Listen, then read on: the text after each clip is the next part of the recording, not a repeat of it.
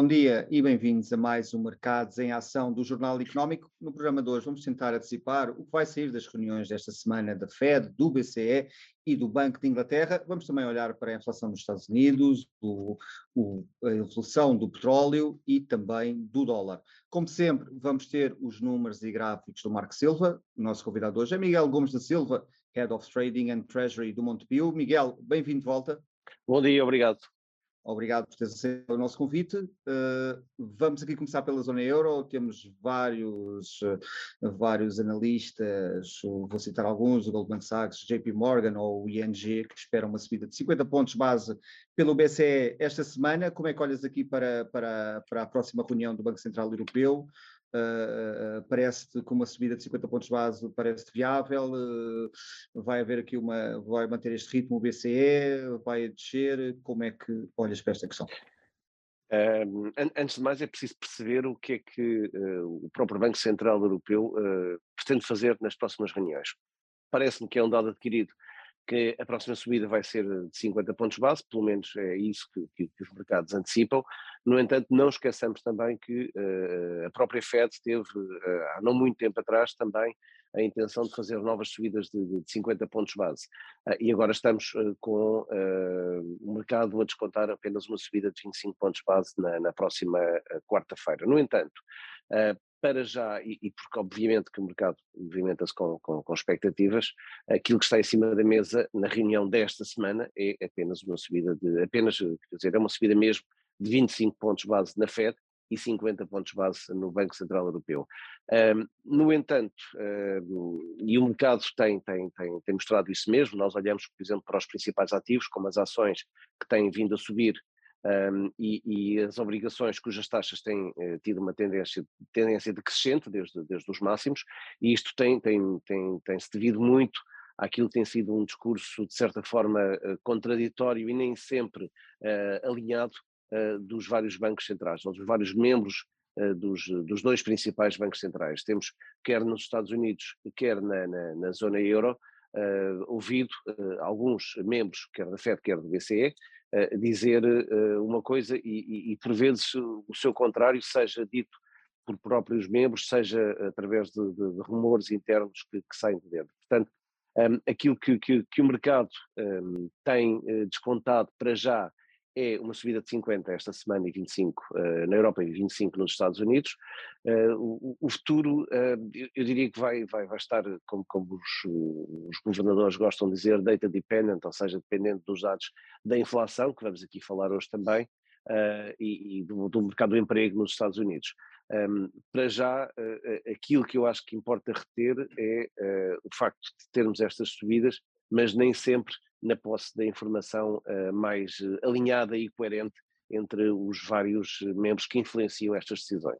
Miguel, e, e, e este, o, o, tema, especialmente na Europa, interno, da questão das dívidas e, e a subida dos juros, poderá aqui também influir um, ehm, no ritmo a que o BCE possa vir a subir os juros na, durante este ano, porque este ano já se começarão a sentir o, o aumento de custos com a subida dos juros, porque as maturidades vão se vencendo e, e, e as novas renovação, renovações vão sendo mais caras.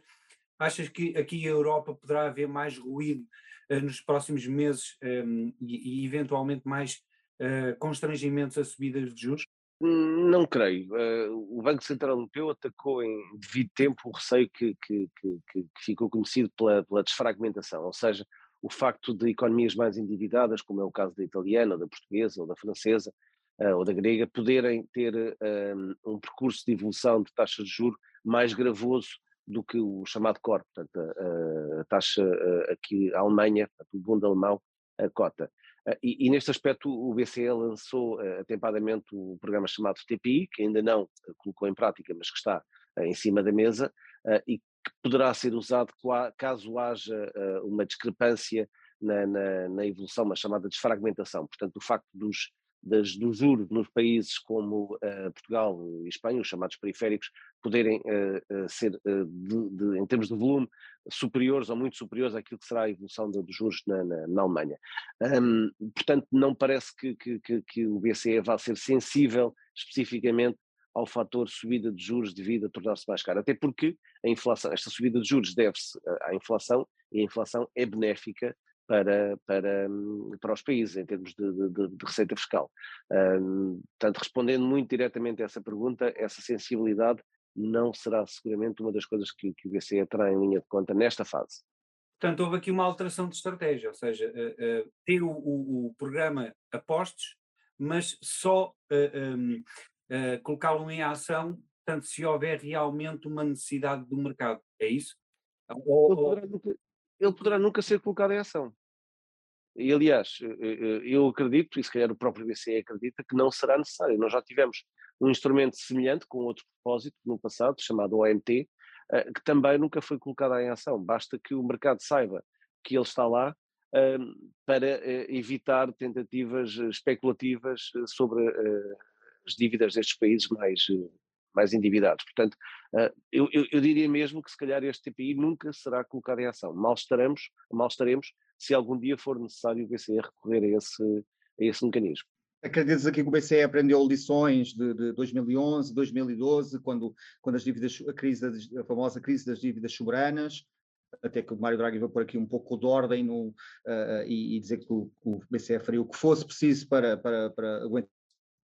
Este é um sinal, portanto, está aqui esta, esta arma, esta bazuca, se for preciso disparamos, uh, Portugal pode o, estar... O famoso aqui, whatever it takes, sim. O famoso whatever it takes. É, o famoso whatever it takes. Não, não, não, tão, não de uma forma tão se calhar tão, com um marketing tão agressivo, mas garantidamente uh, o mercado sabe que está lá. Portanto, e isso é, é muito importante e nós temos visto uh, que isso acontece. Um, o spread de Portugal para a Alemanha tem-se mantido estável, portanto a evolução tem sido natural com a evolução das taxas de juros. Uh, por exemplo, nos dois anos, Portugal e Alemanha contam praticamente ao mesmo nível, com uma ligeira, muito ligeira diferença. Uh, e isso é porque o BCE está lá. Portanto, os dois anos de Portugal e os dois anos da Alemanha estão praticamente nos, nos mesmos níveis, 2,60, 2,70. Nos 10 anos já vemos uma diferença de 10 pontos de base, desconta obviamente o risco das duas economias no prazo de 10 anos, mas ainda assim com alguma estabilidade. Portanto, não se fala para já, foi um receio no início deste, deste processo de subida de taxas, hoje em dia não é tema, portanto não se fala da, da, do facto de Portugal uh, poder ter, Portugal e Itália poderem ter uh, problemas adicionais frutos da subida destes juros. Portanto, crees que, que, será um ano tranquilo para Portugal nos mercados, apesar da, da subida de yields que já, já se verificou? Sim, até porque Portugal tem, tem, tem sido um bom aluno em termos de execução orçamental. Não, não, não creio que, que, que tenhamos eh, nada em termos de estabilidade política, ela existe. Uh, todos estes ruídos são internos, portanto, nada de, daquilo que nós vemos atualmente nos jornais tem qualquer tipo de impacto ou eco lá fora. Uhum. Uh, portanto, o, o, o, país é visto como um país que está a cumprir uh, com as suas metas orçamentais, portanto, e, e, tem beneficiado precisamente dessa, dessa conjuntura. Muito bem, vamos agora para um breve intervalo e regressamos já.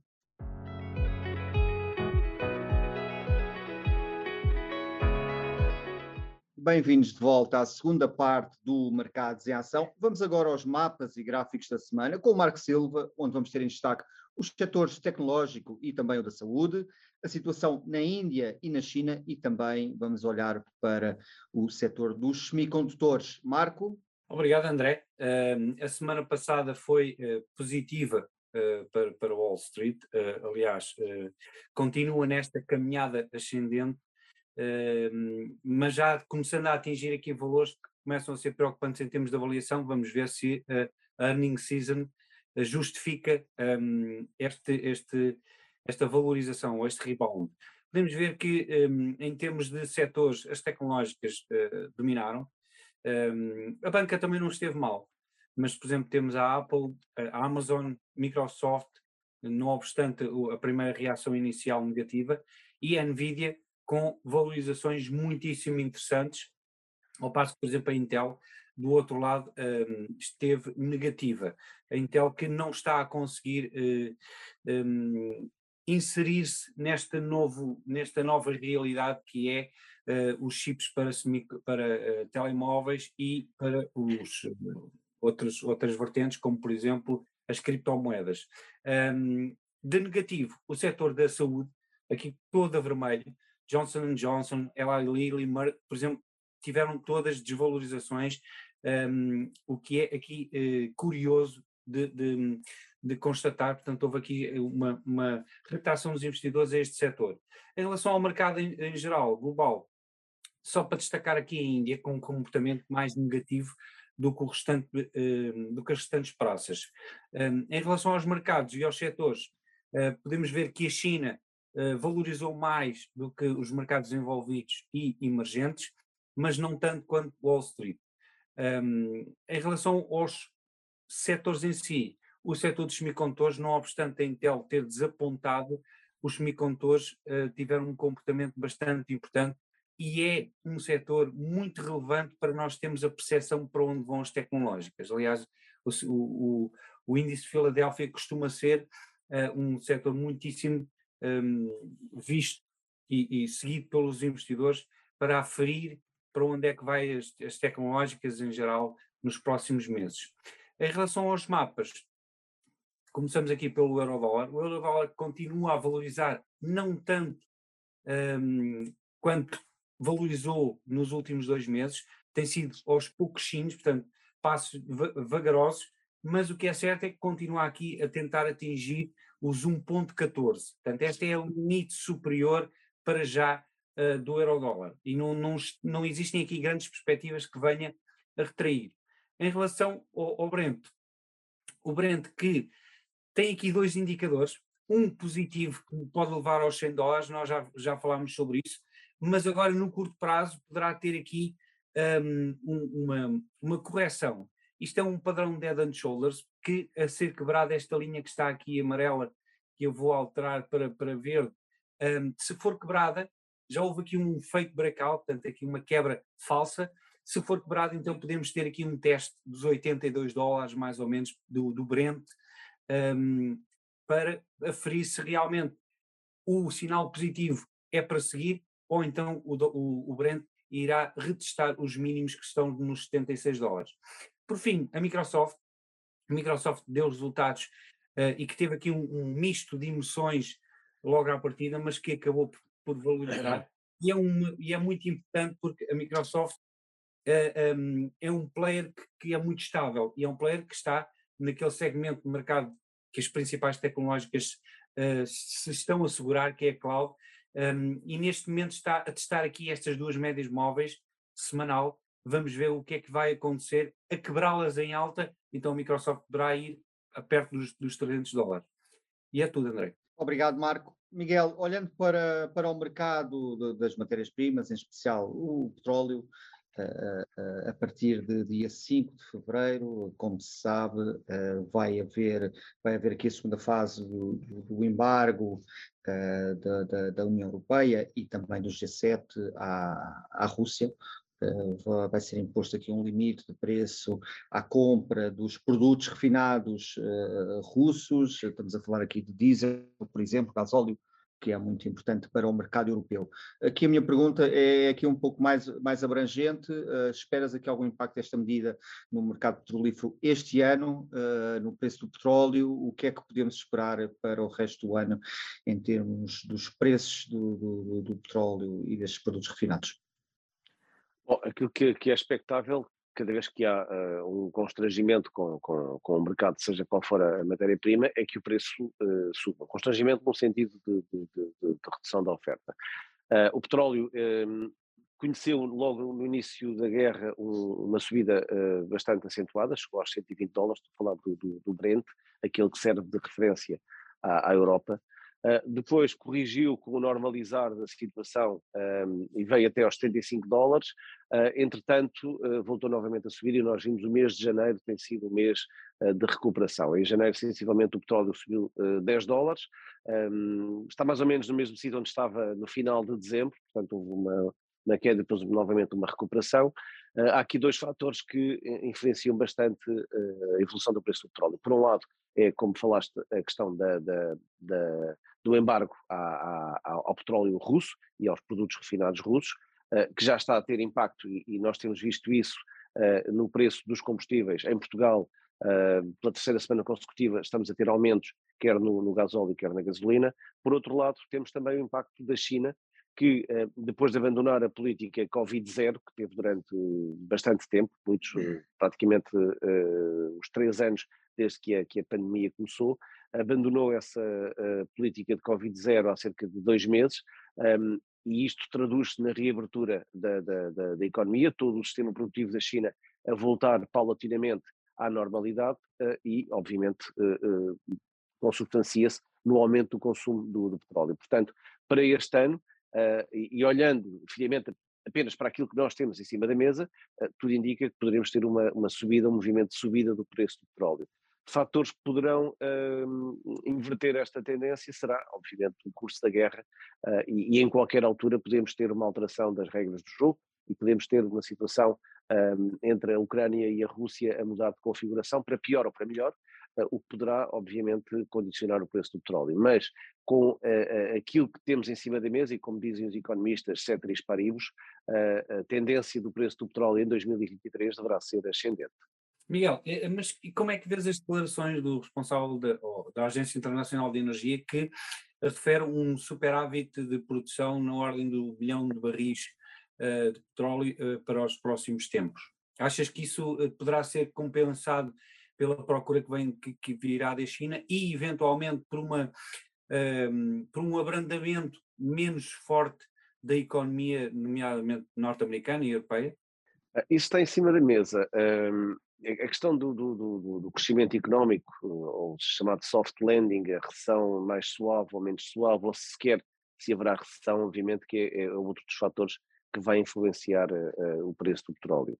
Uh, relativamente à, àquilo que é uh, o superávit da, da, da oferta de, de, barris, nós conhecemos que a OPEC, a OPEC+, consegue gerir a produção em função daquilo que, que, que é a procura. portanto, não, não creio que, que, que esse seja um fator que possa influenciar uh, o preço do petróleo, tanto que não está, uh, não está a influenciar desde já, já são conhecidas as declarações e o impacto não foi, não foi, não foi visível. Achas que um, um intervalo de preços entre os 70 e 90 dólares será esse o intervalo para este ano?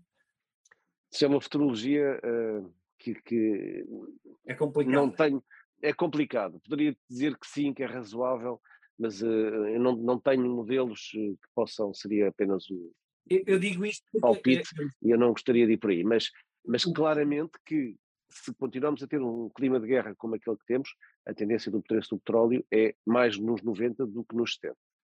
Eu digo isto porque uh, entre os analistas, entre a comunidade, geralmente uh, uh, é um valor que está a ser considerado como aceitável. Portanto, 70, 80, 90, eventualmente, é aquele é, menos que 100 é, já é minimamente aceitável para, os, para as pessoas, para os governos, para, para, para, para o mercado em si, e, e, e, mais de 70, 80, por exemplo, já é aceitável também para os produtores. Portanto, há aqui um equilíbrio agora. Não achas? Sim, até, até porque nós temos uh, fontes de energia alternativas que com o, o, a subida, nós vimos isso lá atrás, o ano passado, com o escalar do preço do petróleo para níveis acima de 100 dólares ou sustentadamente acima de 100 dólares, começa a haver uma substituição um, por, por fontes de energia alternativas, o que provoca, uh, de certa forma, em termos concorrenciais, uma redução uh, do, do, do, preço do petróleo. Portanto, há aqui um mecanismo quase que de compensação de mercado desta, desta, desta realidade no entanto, e, e, é assumido obviamente, e, e, também é positivo para economias uh, que produzem petróleo, que o petróleo se mantenha acima dos 50 dólares. se a recessão uh, que está em cima da mesa for realmente suave ou nem sequer houver recessão em algumas economias, parece-me que, que, há condições para que o petróleo se mantenha estável acima dos 70 os 70-90, obviamente, que é, que é, uma margem uh, bastante confortável uh, e, e, não incomoda ninguém, mas, uh, mas como, como, eu disse, é, é pura futurologia, porque às vezes acontecem eventos extremos que podem trazer o petróleo muito abaixo destes níveis ou levá-lo para cima do, do, dos 100 dólares. Obrigado, Miguel. Vamos agora para outro breve intervalo e regressamos já.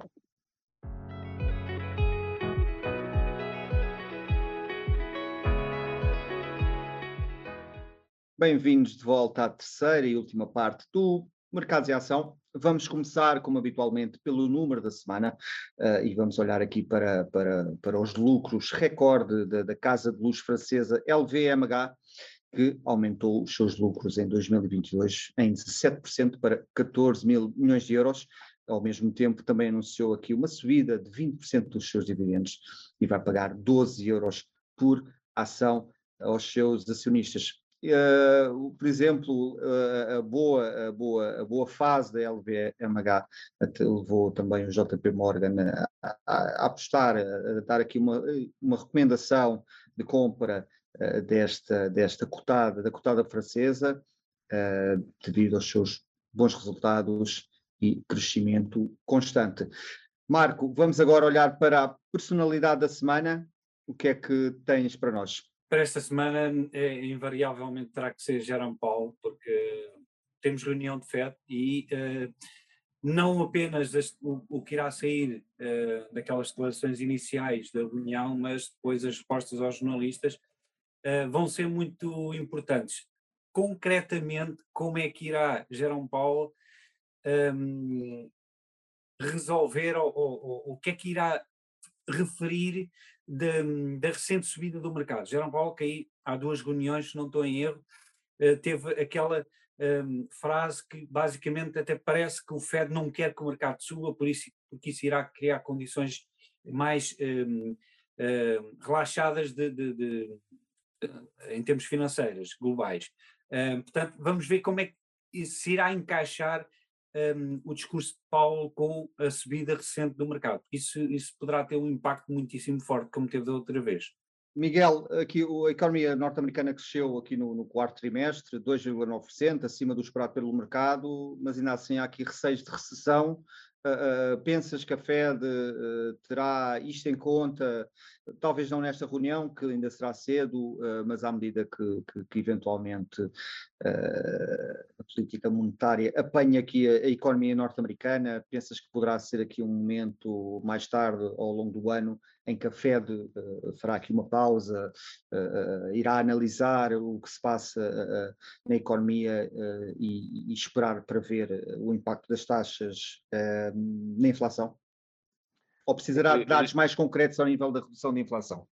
Eu, eu, diria que a Fed faz isso a todo, a todo o tempo, portanto, monitoriza de, de, de perto uh, todas as uh, variáveis macroeconómicas que, que, que, influenciam não só o crescimento, uh, como a inflação, como o próprio emprego. Um, um dos principais um, fatores que, que, que, vai estar em cima da mesa, claramente, para, para, para esta reunião da Fed é não só a dimensão da subida de agora, que já é assumido que são 25 pontos base, mas uh, o que é que vai acontecer lá à frente? E, e, é, para aí, e é para aí que o mercado está, está a olhar nesta altura. Um, tem sido uh, tido em conta que uh, os bancos centrais iriam retirar o pé do acelerador em termos de, de, de, dimensão das subidas de taxas. Já vamos ver isso nesta reunião da Fed, portanto, a Fed já o começou a fazer, o BCE também, uh, apesar de uma forma mais tímida, deverá subir ainda assim 50 pontos base.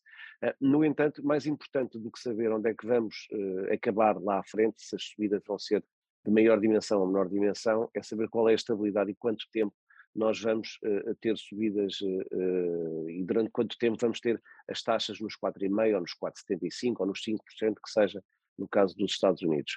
Uh, o mais importante é saber durante quanto tempo é que é sustentável aguentar este tipo de política monetária restritiva, porque ninguém, nenhum banco central, obviamente, vê com bons olhos subir taxas em 2023, em março, para descer em dezembro ou no início de 2024. Portanto, a, estabilidade da política monetária é, obviamente, uma das, eh, das características que os banqueiros centrais gostam de ter em cima da mesa. Daí podermos uh, uh, provavelmente assistir a, uma, a uma, não digo uma substituição, mas se calhar a, uma, a um redirecionamento daquilo que é a política monetária da Fed via puramente taxas de juro para uh, uma política de tightening que se calhar poderá não ser tão agressiva quanto inicialmente se esperava, ou seja, e fazer aqui o equilíbrio entre a política monetária tradicional de, de, dos juros com o balanço do, do, do, Banco Central. Poderemos ter, se calhar, a, a, continuação de um balanço de maior dimensão, não ter uma redução do balanço na, naquilo que era esperado, na escala que era esperado, uh, seja em termos de venda de ativos, seja em termos de reinvestimento, um, ao invés de vermos aqui uma ação na, no, nos juros. Portanto, poderá haver aqui uma conjugação mais dinâmica destas duas vertentes da política monetária, mas uh, claramente que um, a Fed já percebeu que a inflação, uh, uh, é o, a Fed e o Banco Central Europeu são dois fatores uh, que têm que ter em cima da mesa. No passado, nos anos 70, vimos maus exemplos com má condução de política monetária que depois desaguaram em hiperinflação, todos nos recordamos da crise dos anos 70, pelo menos dos livros, e, e, e parece-me desta vez os bancos centrais estão a tudo fazer para, para evitar um cenário semelhante. Agora, é preciso ter em cima da mesa que em janeiro tradicionalmente os preços uh, sobem mais do que noutros meses do ano, que é porque há reajustamento de contratos, renegociação de preços, portanto é natural que a inflação nos meses de, de, no mês de janeiro seja mais alta. Depois há aqui um outro fator que é importante, na, um, ehm, a acreditar nos números, a, a, inflação nos Estados Unidos, a core veio dos 6% para os 4%, uh, números redondos. Ehm, este movimento foi feito com uma política monetária de subida de juros e de, de, de, de redução do programa de, quantitative easing.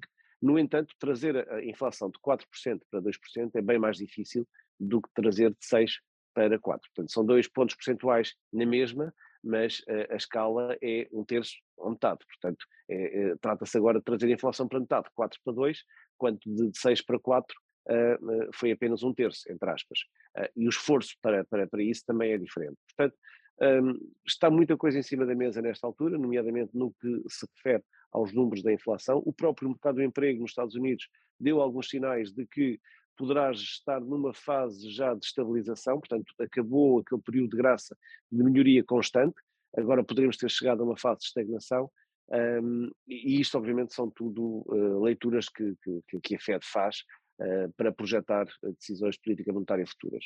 Miguel, como é que vês uh, aqui alguns pontos que, que eu acho eh, muito interessantes, nomeadamente uh, os pedidos de, de, subsídio de desemprego que teimam em não aumentar. Isto é uma coisa, é, é, é muito curioso, aliás, ainda esta semana, semana, passada diminuíram novamente, contrariamente às expectativas. Um, e depois a, a questão de que o, o mercado claramente já antecipa um corte, eventualmente na última reunião do, do ano. Um, não achas que haverá aqui algum algum dia em que, mais uma vez, haverá um choque entre a realidade que o mercado está a assumir um, e aquilo que o FED quer que seja, nomeadamente isso que tu referes de 4 para 2 é muito mais difícil do que 6 para 4, e a Fed quer manter esse ritmo ou esse rumo quase de inflexibilidade até aos 2%? Sim, quer a Fed e quer o BCE, uh, mas há aqui um outro fator que nós temos que ter em cima da mesa e que o mercado também já começou a descontar, que é o chamado uh, efeito de segunda vaga, second leg effect, no caso da inflação. Podemos ter agora, durante algum tempo, a persistência de, uma, de uma pressão inflacionista novamente. Portanto, depois de um período de abrandamento, chegamos ao pico, estamos agora numa fase de, de, de reversão, podemos ter novamente aqui um, um arranque da, da, da, inflação e o mercado começa a descontar isso e, e temos visto isso nos últimos dias no mercado das taxas de juros. Uh, no entanto, uh, uh, o mercado de emprego, como tu te referias, mantém-se resiliente, mas os sinais são, e nós vamos ver isso agora na, na, esta semana também no, no Non-Farm Payroll, portanto, estamos a falar da criação do emprego não agrícola, que também tem mostrado sinais de abrandamento. Portanto, já não estão a ser criados tantos postos de trabalho não agrícolas como uh, uh, estavam no passado. Portanto, e temos uma redução uh, que ainda é significativa, será na casa dos 15, 20%. Um, isto, isto, projetado, portanto, obviamente que o número poderá surpreender pela, pela, pela, positiva, mas para já o que está em cima da mesa é isto. Portanto, o mercado de trabalho mantém-se estável. No entanto, há um outro ponto que é importante também ter em cima da mesa, tem a ver com o custo do salário hora que os americanos medem muito e, e, e isto tem um impacto na, na, ao nível da inflação. Esse custo tem-se mantido abaixo da taxa de inflação, uh, é um custo que um, não tem tido uma variação um, tão uh, dinâmica como a taxa de inflação tem tido, o que ajuda também ao combate à inflação. Portanto, desde que este custo uh, de salário hora se mantenha estável e abaixo da inflação, a inflação via consumo está de certa forma controlada. Miguel, uh, uh, estava aqui num, num, a semana passada no encontro do JP Morgan em Lisboa e uma analista dizia qualquer coisa do género esta é, é, é, a reação mais antecipada de sempre, e regra geral, as questões quando vêm são uma surpresa. Uh, no, olhando aqui para o caso da zona euro, por exemplo, o Goldman Sachs já, já está aqui mais otimista e contrariando o resto do, do, do, dos analistas, diz que até vai crescer 0,5% este ano a, a, zona euro. Uh, parece que houve aqui muito pessimismo ou, e que, entretanto, as coisas também foram mudando e, e, e, existe aqui uma luz ao fundo do túnel e afinal a recessão até pode ser ou leve ou independente. É, a recessão mais anunciada sempre e se calhar pode até nunca acontecer e nunca chegar. Essa, essa, esse, esse é um dos, eh, um dos, eh, um dos pressupostos que, que, que, está, por exemplo, subjacente às previsões para Portugal. Eh, Portugal é um dos países que não prevê sequer qualquer crescimento negativo do, do, do seu PIB. Um, vai depender muito dos números de inflação. E esta questão do second leg, uh, portanto, de facto, podemos ter novamente uma vaga inflacionista e que poderá mudar ainda mais o discurso do, do, dos bancos centrais, poderá ser determinante nesse, nesse, nesse capítulo. Agora, não é surpreendente e não será surpreendente, claramente, mesmo uh, eh, um, ehm, com a reabertura da China, e a reabertura da China veio ajudar e veio mudar aqui um pouco também estas previsões que foram feitas lá atrás, uh, não é de espantar que não tenhamos sequer uma recessão em 2023. Portanto, não, não me espantaria de todo. Aliás, os resultados das empresas uh, espalham isso mesmo, continuamos a ter excelentes números qualquer uma das empresas, quer na Europa, quer nos Estados Unidos, de forma genérica, tem apresentado resultados muito bons. As tecnológicas, por exemplo, têm feito um trabalho de reestruturação precisamente para acomodar um, o impacto de uma eventual recessão. Um, portanto, poderemos, por, por, ser tão anunciada, as empresas terem tido tempo de se preparar, poderá uh, nunca acontecer. Uhum. Miguel, achas que, uh, nomeadamente, porque janeiro um, trouxe números de inflação mais baixos, mas é preciso ver que em janeiro o Brent subiu, o ouro subiu, o cobre subiu, por exemplo, o gás natural não, caiu, mas um, houve aqui pressões que se vão refletir depois em fevereiro. Podemos ter aqui um susto em fevereiro e depois então resumir aqui um, uma, uma redução mais uh, progressiva e não tão rápida? Uh, a, quest a, questão do, dos números de janeiro de inflação, como eu dizia, janeiro é tradicionalmente o mês em que há uh, uma, uma, maior pressão inflacionista. No entanto, o ano passado também não foi normal em termos de, de, de, de número de inflação durante todo o ano. Um, a questão do second leg, e a tua pergunta é essa, e, e, é aquilo que eu dizia há pouco também, não nos espantemos uh, que tenhamos em fevereiro, ou em março, ou em abril, seja algum durante o ano, uh, novamente um, um retomar da inflação. Portanto, um, eu acho que é muito cedo e é pura especulação. Os próprios uh, macroeconomistas que aconselham os decisores de política monetária também não sabem, uh, e vê-se isso pelas previsões dos bancos centrais. Aliás, eles são às vezes acusados de ser demasiado otimistas, uh, e as projeções dos bancos centrais que têm sido revistas, e tradicionalmente com a inflação mais acima do que aquela que era prevista na reunião anterior, portanto, até eles têm que ser cautelosos aquilo que nós temos que ser agora, mais do que especulativos, é cautelosos um, e analisar cada número com, com, com alguma frieza. Portanto, um, é difícil é difícil especular sobre isso. Mas, mas, é, mas, é uma realidade que o, o Brent subiu, o cobre subiu e o ouro subiu. Isso vai ter algum impacto na, na, de, no, nos números, não? Eu, eu, diria que, como foi um, um, senhor chamado JP Morgan há muitos anos atrás, quando lhe perguntaram para onde é que iria o preço de, de, das ações, acho que era das ações, e ele respondeu que seguramente vai flutuar, para onde vai não sabe. Uh, portanto, seguramente ao longo deste ano vamos ver os ativos a flutuar, a subir e a descer, o preço do petróleo uh, a subir, poderá uh, inverter e descer em, em, fevereiro. agora, os números para janeiro, e nós olhamos, por exemplo, aquilo que é esperado agora em, nos Estados Unidos um, para a inflação de janeiro é uh, um, um, ligeiro aumento e saiu acima, uh, estamos a falar de números previsionais, acima daquilo uh, que foi o mês passado. Portanto, temos aqui já um acelerar, não, não chama acelerar, chama um aumento da, da, da, inflação para, para, um, do mês de janeiro relativamente àquilo que era previsto. Vimos isso em, em, Espanha também, ainda no dia de hoje que, que saíram números. Portanto, estamos a ver o mês de janeiro a começar a mostrar alguns sinais de que a inflação pode novamente voltar a estar em cima da mesa. Miguel, obrigado por ter aceitado o nosso convite. Até uma próxima. Obrigado eu. Um bom trabalho para todos e bons investimentos. Obrigado. Marco, vemos para a semana. Até para a semana. Veja este e outros programas no site e nas redes sociais do JE, ouça também a versão em podcast nas principais plataformas. Chegamos ao fim de mais um Mercados em Ação. Boa semana e bons negócios.